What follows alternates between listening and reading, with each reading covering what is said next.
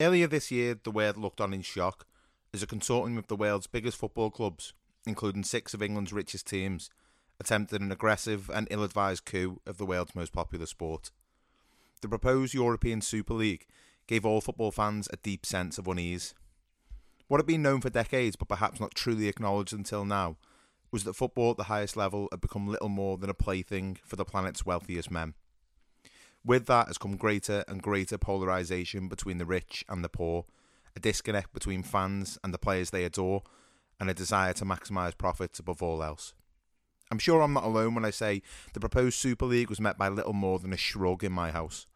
In all honesty, I was happy that the cat was finally out of the bag. Take your ball and sod off, I thought.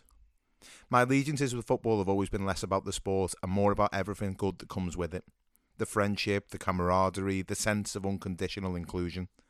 Now, it would of course be disingenuous of me to suggest that I, as a white heterosexual man in my mid 20s, has ever had to truly deal with exclusion in any real world sense.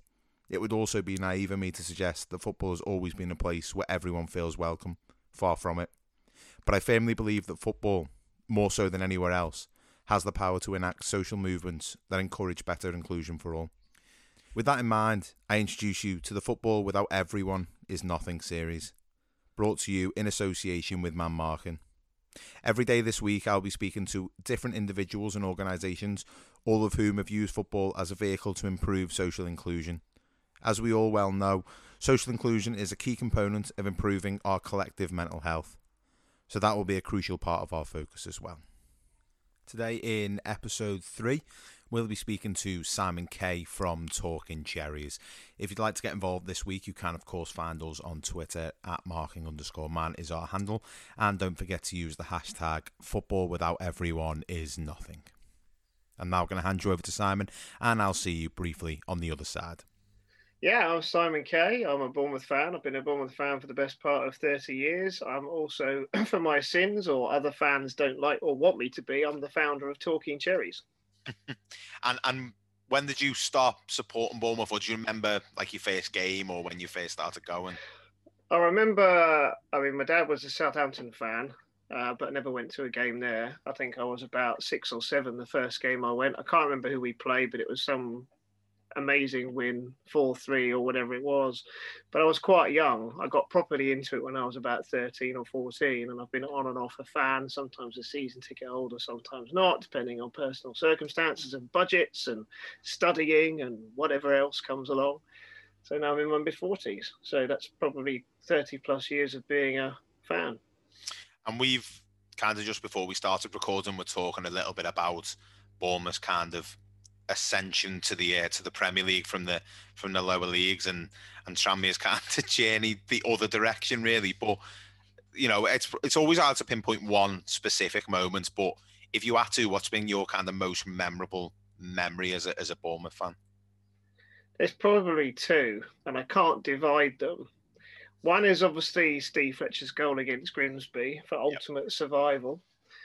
And then the second is as you go through your life being a football fan, you don't only suck up your own team's experiences, you suck up others, some you see on TV, etc.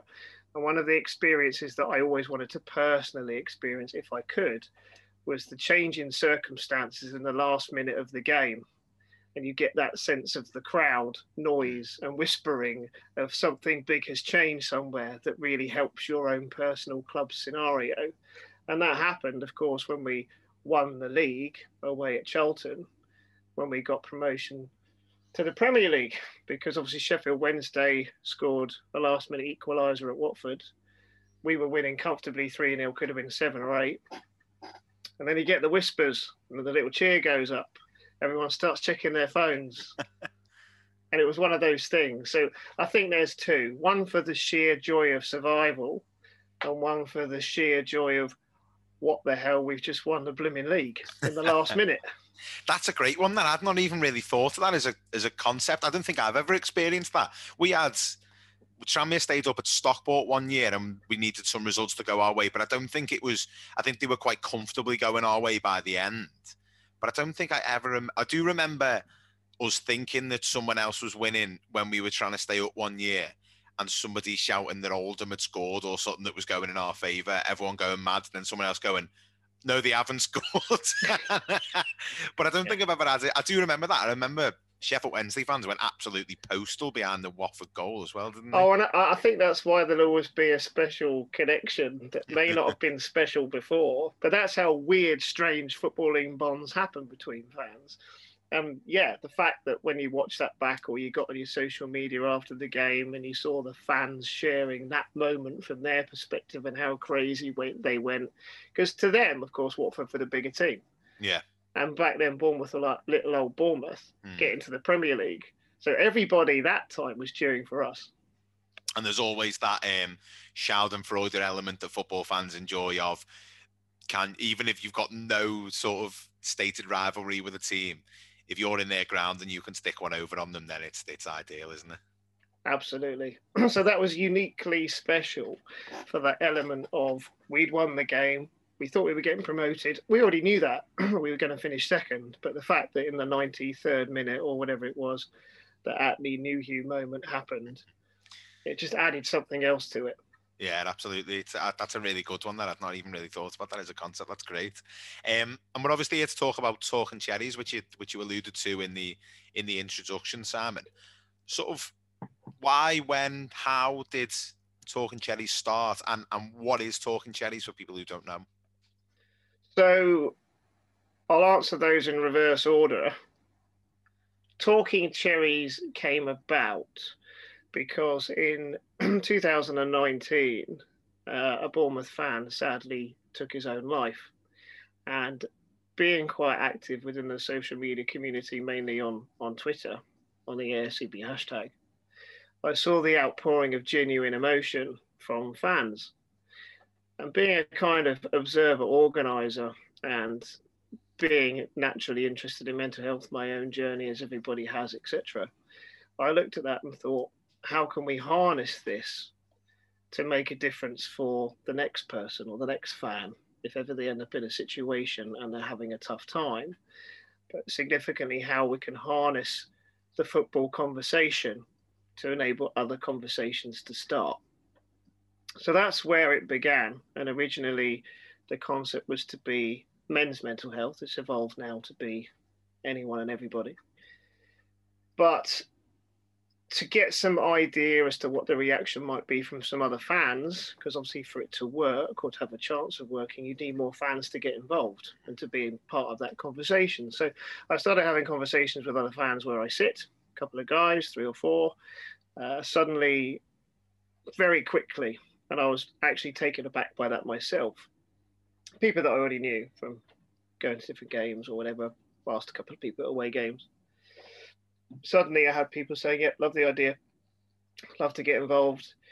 If there's anything in my these are how other people spoke, anything in my personal experience or life experience that I can use to help another fan, if ever they needed to talk to somebody, they'd be willing to offer that but using obviously football at the heart of the conversation and then seeing where it goes. So I suddenly had uh, people who'd have gambling problems, alcohol problems, uh, people who'd lost friends or relatives to suicide, etc., etc. And then it kind of evolved from there.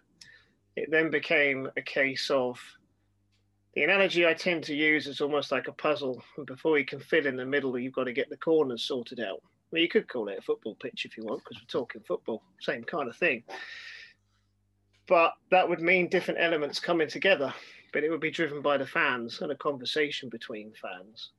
That meant talking to the club, to the Community Sports Trust, to local mental health service providers, the university, and all sorts. And cutting a very long story short, um, that took us to kind of roughly where we are now um, lots of different conversations, lots of organization, and just getting the conversation going because it's amazing what you can achieve once you open the door to a conversation. Absolutely. And did you did you find?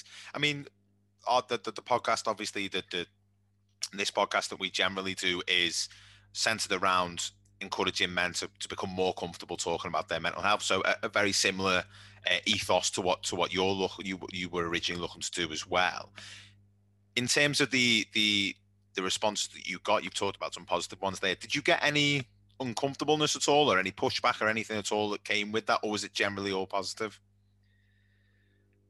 In the first phases of talking about organizing it and making it happen, obviously, depending on who you talk to, I think talking about mental health and opening up about it off the cuff is not an easy thing for guys to do. Mm-hmm. I think that's a given. But because it was about bringing the conversation together as almost a unit, as fans together, it wasn't very individual, if that makes sense. Mm-hmm. So any kind of pushback, if there ever was any, I'd say the most frustrating thing was actually where there were limitations of what we could do with the club when they were a Premier League team because of connections to outside entities. Mm-hmm. It was very complicated because I think that when, when you get into these things, you don't realize some of the complications that exist structurally. Mm-hmm. But that's not really the question you asked. The pushback was minimal. Well, that's always good to hear. And was the club outside of those I mean, I mean, I I know the type of thing that you're talking about. I mean, we've in terms of trying to do interviews with footballers at certain clubs, there is always difficulties in terms of who you're talking to, what they're allowed to say commercially, and, and that type of thing. In terms of on a on a practical basis, so for what you guys do as talking cherries with regards to starting those conversations, what are the type of things, type of activities that you do? So obviously, originally when we came up with the idea and trying to put this together as as a group of fans, it was centered around the match day experience and other experiences thereafter. But obviously, the COVID situation that we've all lived through really had a significant impact on that. Mm-hmm. Some of those things, for example, which we still hope to do, one of the original things around how would this work was to make sure that in every side of the ground or every stand, there would be every match day uh, a mental health first aider who we'd got trained. It was a Talking Cherries mental health first aider who you'd be able to identify. So if ever anybody is having a chat, as we do under the ground with a pint and a pie or whatever it is, and we get the sense that someone's not okay, you know, beyond the normal, or what might be reasonably expected of the people that we know, because the unique thing about the people you hang around with at football, you start talking about all sorts of things that you might not talk to your mother about, or your sister, or your brother. You kind of get comfortable with that tribal element of what football yeah. brings, which is incredibly not unique to football, but I think it's unique to any sport where you've got lots of people coming together to cheer on their team, whether it's mm-hmm. football, rugby, ice hockey, etc. So there weren't there weren't really any issues at all, you know, with, with taking that further forward. And and you were talking about obviously being impacted by by COVID for obvious reasons because it's removed the match day for a long time. What type of things were you doing in the interim period before you could get back to the match? So after we couldn't do that, and also that we couldn't do other activities that we were going to do in the week, uh, we'd spoken to the club or to the community trust, and we were going to do things like having evenings where we get together. And the whole idea was to get together and talk about football, but also maybe have someone from the sports science team come in and talk about other aspects of the game that you might not hear about all the time that connect to the conversation about well-being, whether that's in body, whether that's in mind. So what we had to do when all of that was taken away as a plan, uh, we moved to Zoom and started having conversations on Zoom and then more recently we started trying out walk and talks. The Zooms were interesting to start with because it was actually quite difficult to nail down the tone or the direction mm-hmm. of those chats. What became quite clear very quickly is that focusing on football and literally just checking in on the people that are there as to how they are was the best thing we could do because by that time we'd started that we'd got much more of a structure in place. So that the puzzle analogy that i gave earlier about the corners by the time we'd started opening ourselves up to have conversations with people whether that was in person or, or via zoom we'd sorted our structures out. You know we'd had we'd had donations made to us by anonymous benefactors who'd heard what we were doing in in social media and we use that to get these fans trained in mental health first aid. Uh, we're not a charity. We're not registered as anything. Uh, we often get asked, even when we joined the the FSA, about becoming a full member uh, and what you need, and we basically said we don't want to be that.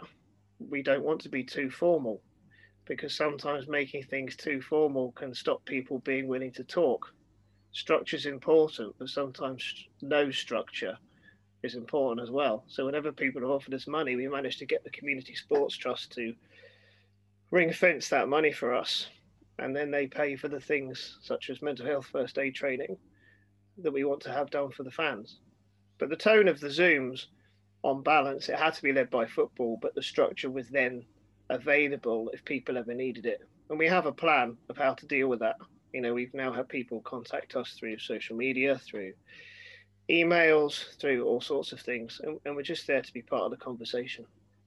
And why do you think it's been kind of important to run it through the football club? I mean, you said there with the Zoom chats, the the idea was, you know, you would you would almost use football as the the vehicle, as, as we kind of call it, to, to start that conversation, and it would lead from there. Why do you think it was important to use football as that kind of headline? Yeah, I mean, there's kind of two questions there. The first is in terms of using using the football club, using the the, the team and the club as the conversation starter, mm-hmm. and talking about football, as I touched on earlier, is the natural groundbreaker for many a conversation. I think enabling people to open up about how they're genuinely feeling often needs an initial conversation about something where there's almost a shared interest the fact that you have that with football and you can talk about anything on the field, off the field, etc. It's just a lovely way in to talk, uh, but it's also a way out. If ever anyone does start to open up and they start to feel a bit anxious or awkward about it, we can go back to talking about football. Mm. But also, if they do want to go further, obviously our mental health first aiders who then come together and help each other out if there is somebody that wants to open up. You know we can take that conversation to the next level if we need to. Uh, and then obviously then there's safeguarding and signposting beyond that which is why it was important to have a team of mental health first aiders as well.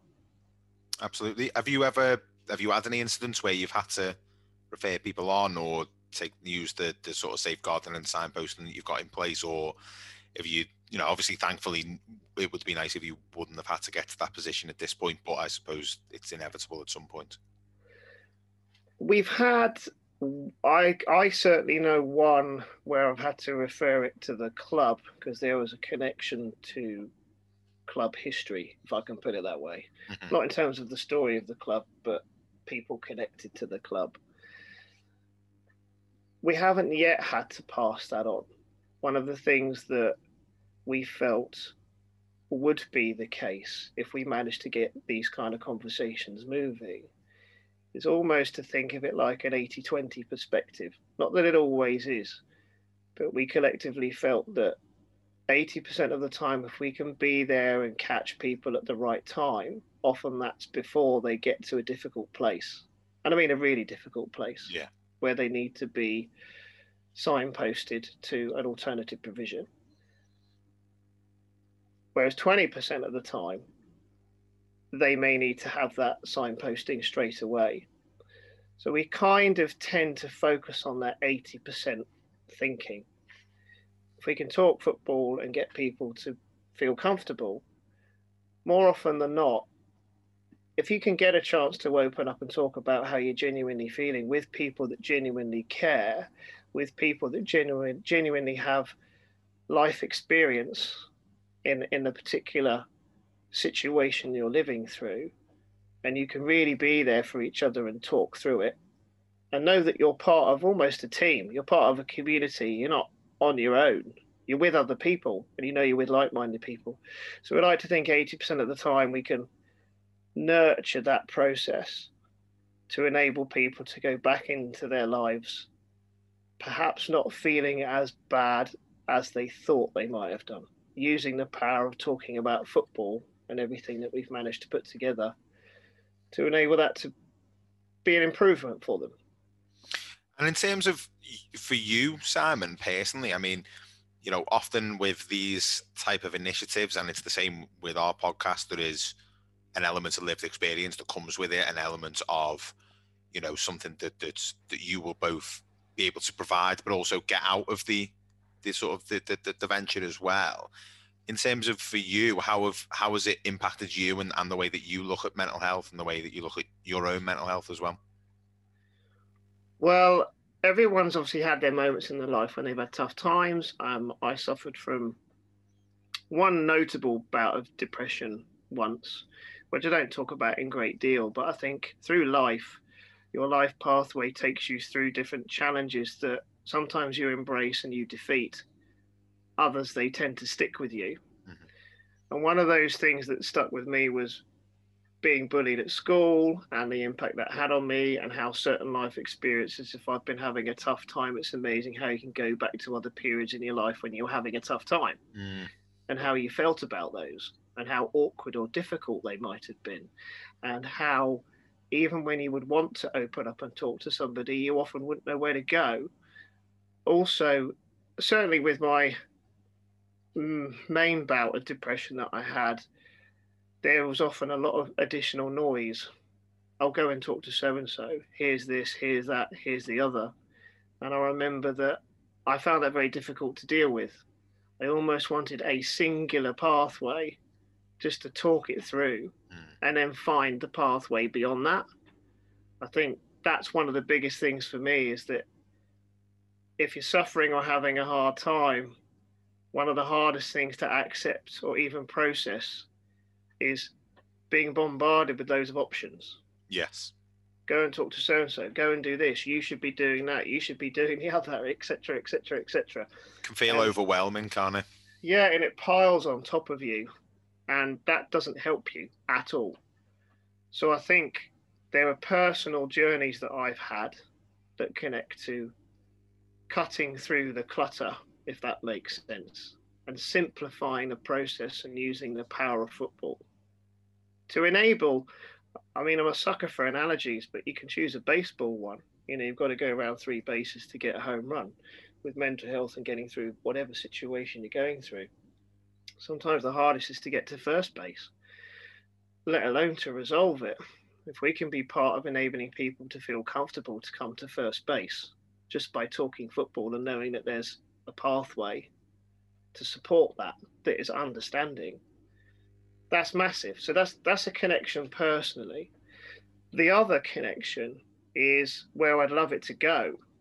I would love it to be an example of how simplicity works. I always want it to be uh, totally natural for it to feel totally natural for people not to be told what to do you know come along talk football if you feel comfortable there's something on your mind we can talk to you about that as well. Mm. We've got those pathways, but to to also take it into other environments because what we're doing here it's not complicated.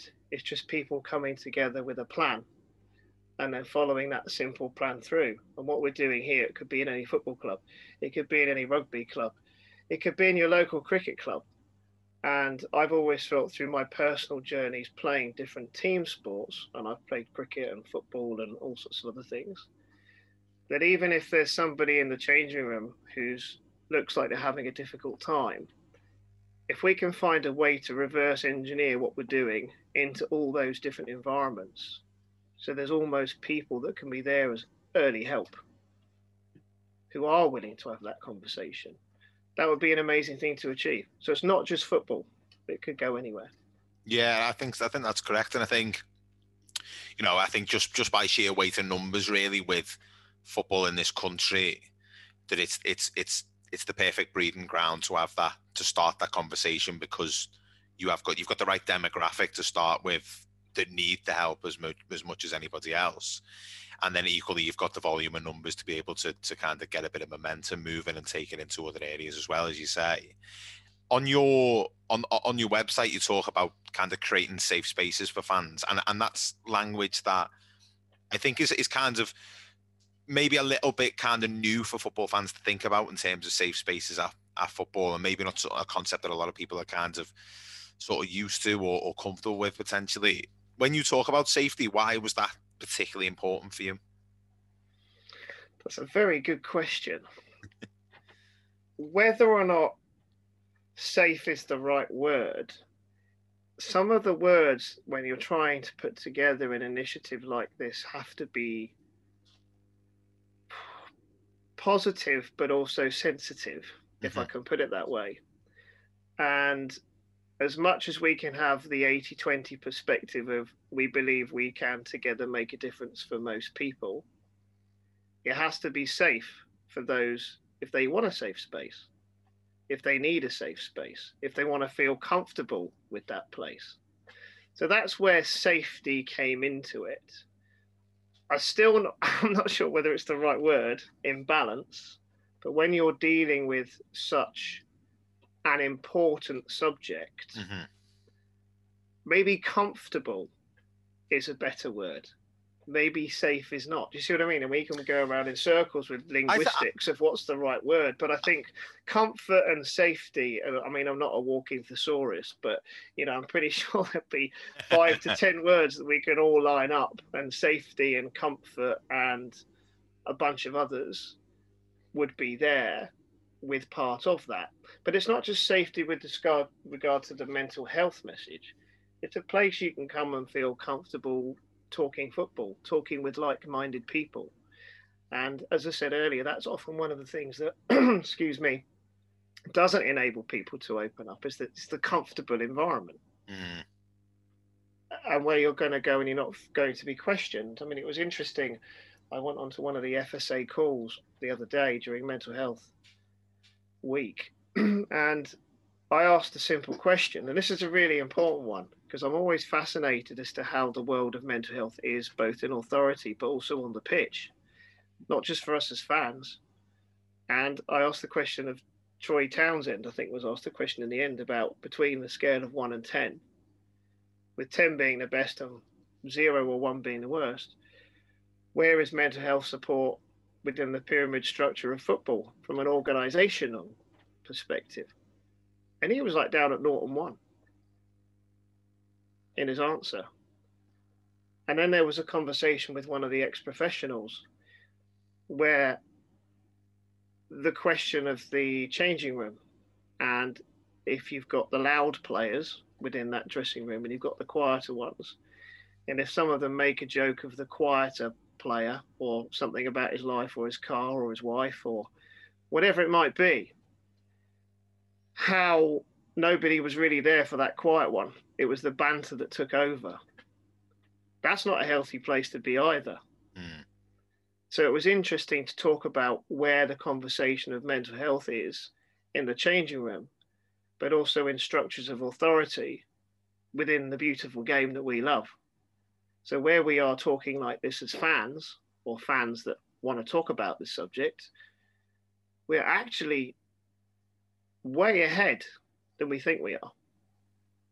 Yeah, I, th- I I I tend to agree. It's interesting. So the episode that we had on the podcast this week, uh, when we're as we're recording, was with Michael Bennett, who is the director of player welfare at the at the uh, at the PFA, and we were asking him obviously about you know what, what you know what practical support and logistical support is there for footballers within the pyramid. You know, footballers that are that are you know registered with the PFA in terms of mental health, and it was really interesting because one of the things that I think when we stepped back and had a look at it was was that for footballers who are registered under the PFA, their ability to access, say, a counsellor or a therapist compared to the average person in the street is significantly more advanced. So one of the difficult things I suppose to kind of ascertain would be is the culture such that they would be encouraged to do so internally at their clubs. And I think that is where the disconnect is for players, is that I think that the the kind of services are there, but they're not in a position where they feel as though they're able to access them without there being some level of effect to their career on the pitch. And I think that's the that, that's where the disconnect comes. Yeah, and I think that's a fundamental issue when it comes to various different things connected to the game. I think we as fans, it's not our duty to solve that, but I think fans having a conversation about it can be great for players to see. Mm. And even though in other aspects of the game, I mean, I certainly, having been on the journey as a fan of Bournemouth up to the Premier League and back down, or whatever it might be, that connection to players or their willingness to be involved in having signatures or autographs or engaging with the fans has always been maintained, probably more as we went into the Premier League than most of the other Premier League sides because of where we'd come from so fast.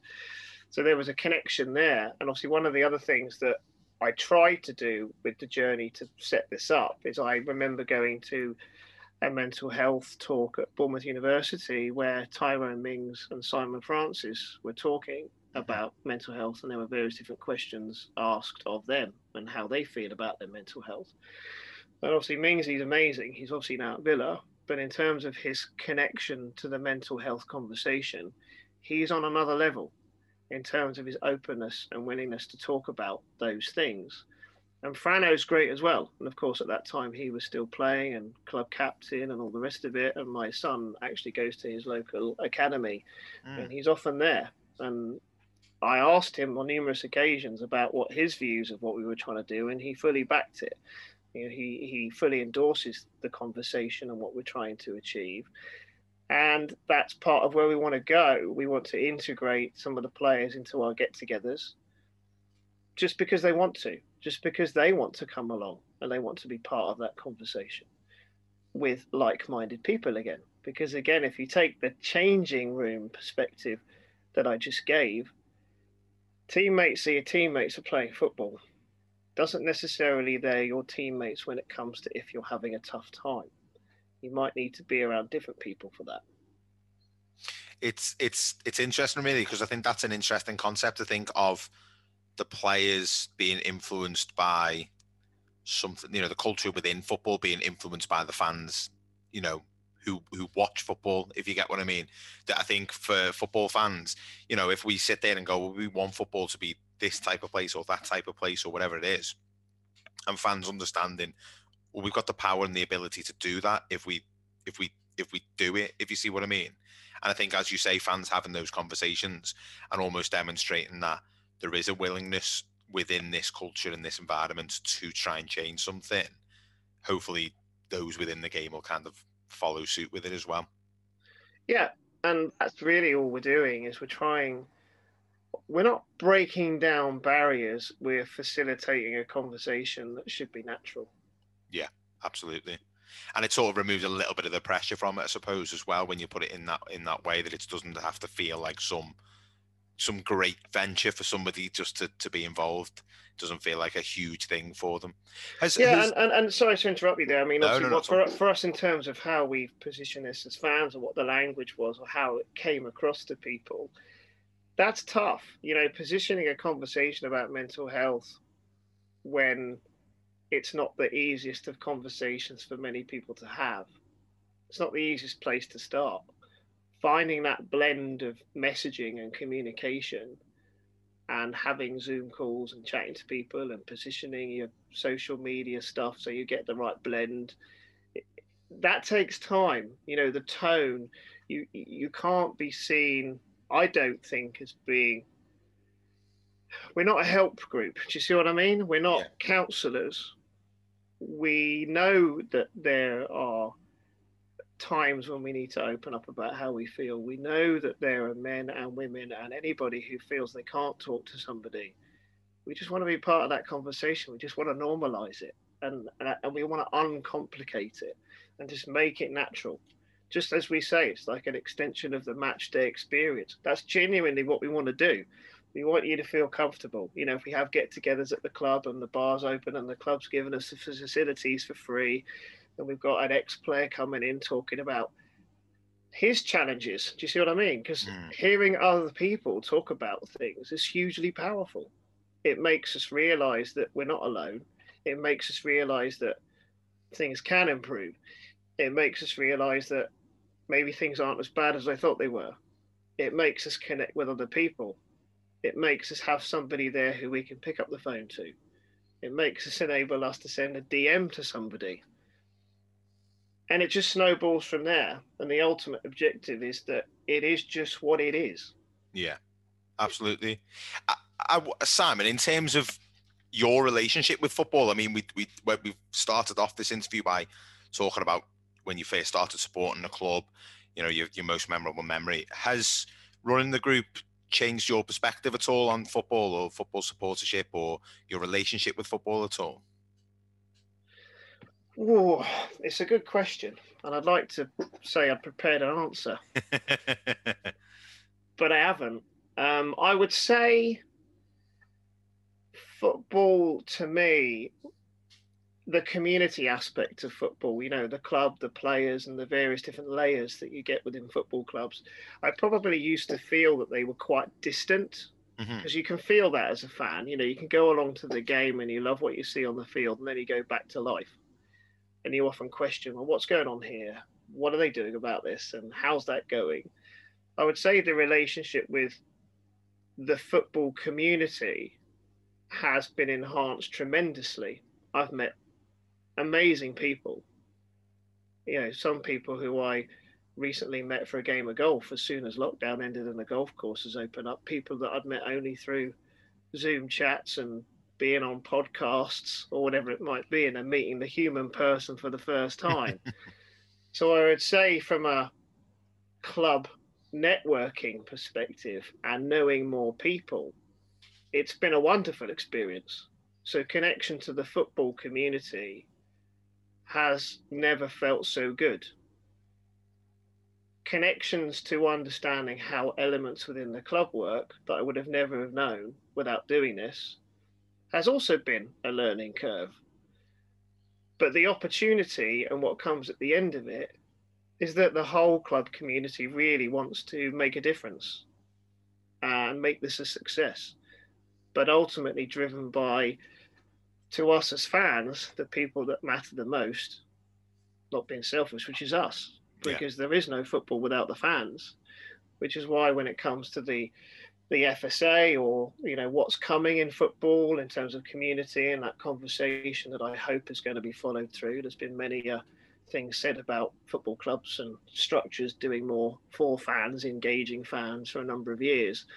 If that's to change, my relationship with football and this project and where it's going hopefully can be a benefit.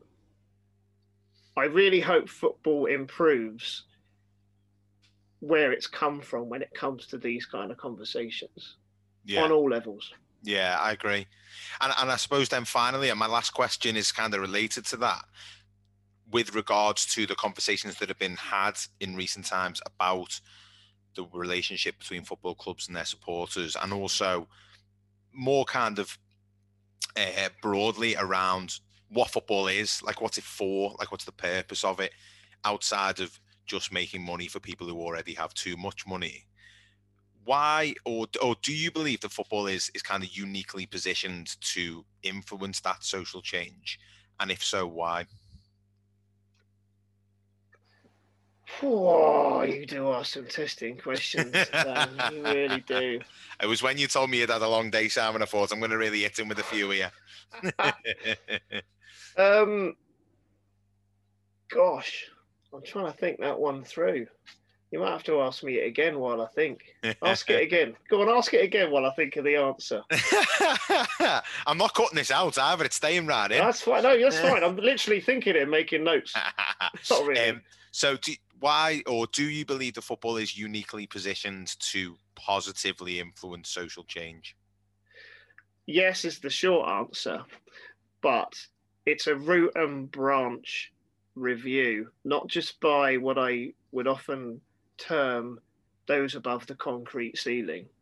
Mm-hmm. I think in many businesses or many structures, whether it's football or whatever, there's often the ceiling. And I think yeah. a lot of fans in football can relate to it is we've had many challenges at every football club, you know, with boards, directors, sponsors, money men, whatever you want to call it, where they feel beyond the football community. And what it means to be a football fan. So it is uniquely positioned as a sport. It is the biggest sport in the country. That's can't be challenged in terms of numbers and interest and viewership. But we really have to break down some of those barriers. And as much as people might think, or some that they're not there, they are. The uniqueness of what football is, is driven by the fans and by the community aspect. Of those clubs, but it can be restricted by. And this isn't in all cases because it's not. You can never tarnish everybody in every club with the same brush, but greed, ulterior motives, and that blend that I would say was much better when, certainly for Bournemouth, when we were in League One, League Two, you go along to those games where there's 3,000 people and it's pissing it down. The players come out of the car park and they're getting wet and everyone's just like, just getting by and just enjoying the moment. What I call what proper football was or what proper football community should be. I'd love it to get back to that. I respect a free market, I respect money and business and all the rest of it, but it's gone too far the other way. It needs to be brought back. So it is uniquely positioned but I worry that at the higher levels of the game, there might be too much in that concrete ceiling to enable it all to be how we might like it to be. Yeah, I agree. I, I, I, I kind of when the whole European Super League thing came about, which is obviously what sort of prompted a lot of these conversations, or at least prompted them this time around. My instant reaction was, oh, "Go on then, take take your ball and start off," because I'd rather I I just think the things that were being talked about, the things that were being threatened, the things that that people were worried would happen to the game. Most of them, I was thinking that has already happened. Those things are already happening now. You can't complain about rampant greed when there are footballers being paid a million pound a week. We're already there. It's already gone. The ship has already sailed for me, and that was why I was like, the, the, the top six in England. Ta-da! See you later. Go and take go and take your, your game and go and play it somewhere else and we'll carry on playing football because that's what we're interested in.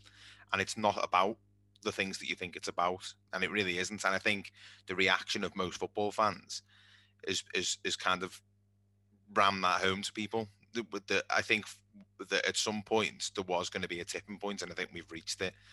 Whether it's too far gone and there's too much money involved at, at certain parts of the game to for it to be reversed, I think is probably questionable. But I agree with you, Simon, and I think fundamentally we, there's a game that we we all fell in love with, and it isn't what the people who were in charge of it think that it is. Yep. And without football fans and without community and without those other aspects, there isn't a football club. And that would be a shame. I hmm. mean, I'm gonna say I wouldn't have missed the six. I mean, I, I'm I'm a businessman and I respect, not respect, that's the wrong word. I understand where they're at and where they want to go from a revenue generating perspective.